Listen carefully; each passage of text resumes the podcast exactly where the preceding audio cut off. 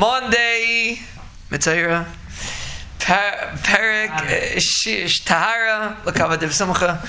Uh, Shir number 113, we're holding Perik Bays, Mishnah Yud. We are, we are quoting what Rabbi Eliezer ben Hurkan has said. Three things that Rabbi Eliezer ben Hurkan has said. The first one is how to treat a chaver, ben Adam l'chaverim. Second one was tshuva, and the third one is something that is actually very relevant in today's generation. V'have mischamim keneged uran shel chachamim. A person should varmzach, should make himself warm by the fire of the chachamim. It doesn't mean a person should be davak in the chachamim. That's also a zach.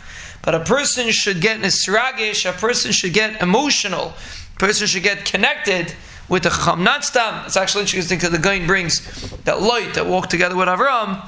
The pasuk says he was matzliach, and Chazal explained because he was together with Avram. But the Mishnah is not just saying that you should hang out with Chachamim. The Mishnah says you should get involved with Chacham. What excites them should excite you. You should get uh, societal, uh, emotional, uh, connection to the Chacham. You should think like they think. You know, like, I'm all this certain like societal norms. Like one person makes a joke, one person thinks it's funny, one person doesn't think it's funny. Depends on the societal norms.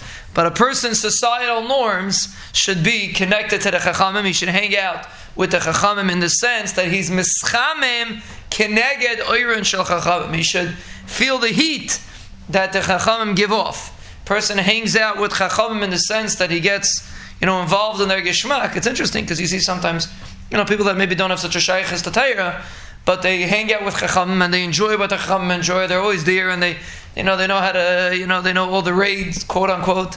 It's a, you know, it's a way to, it's a way of a, person lives like that. He's mischamim, but we're in shachachamim. Whether he learns or not, Fashtetzach is going to learn something. But the point is, that should be your chevra.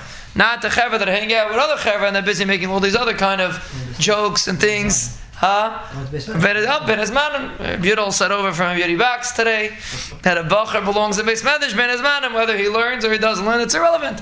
Should be in Beis Medrash. That's what he should be. He should be mischamim keneged uran shel chachamim.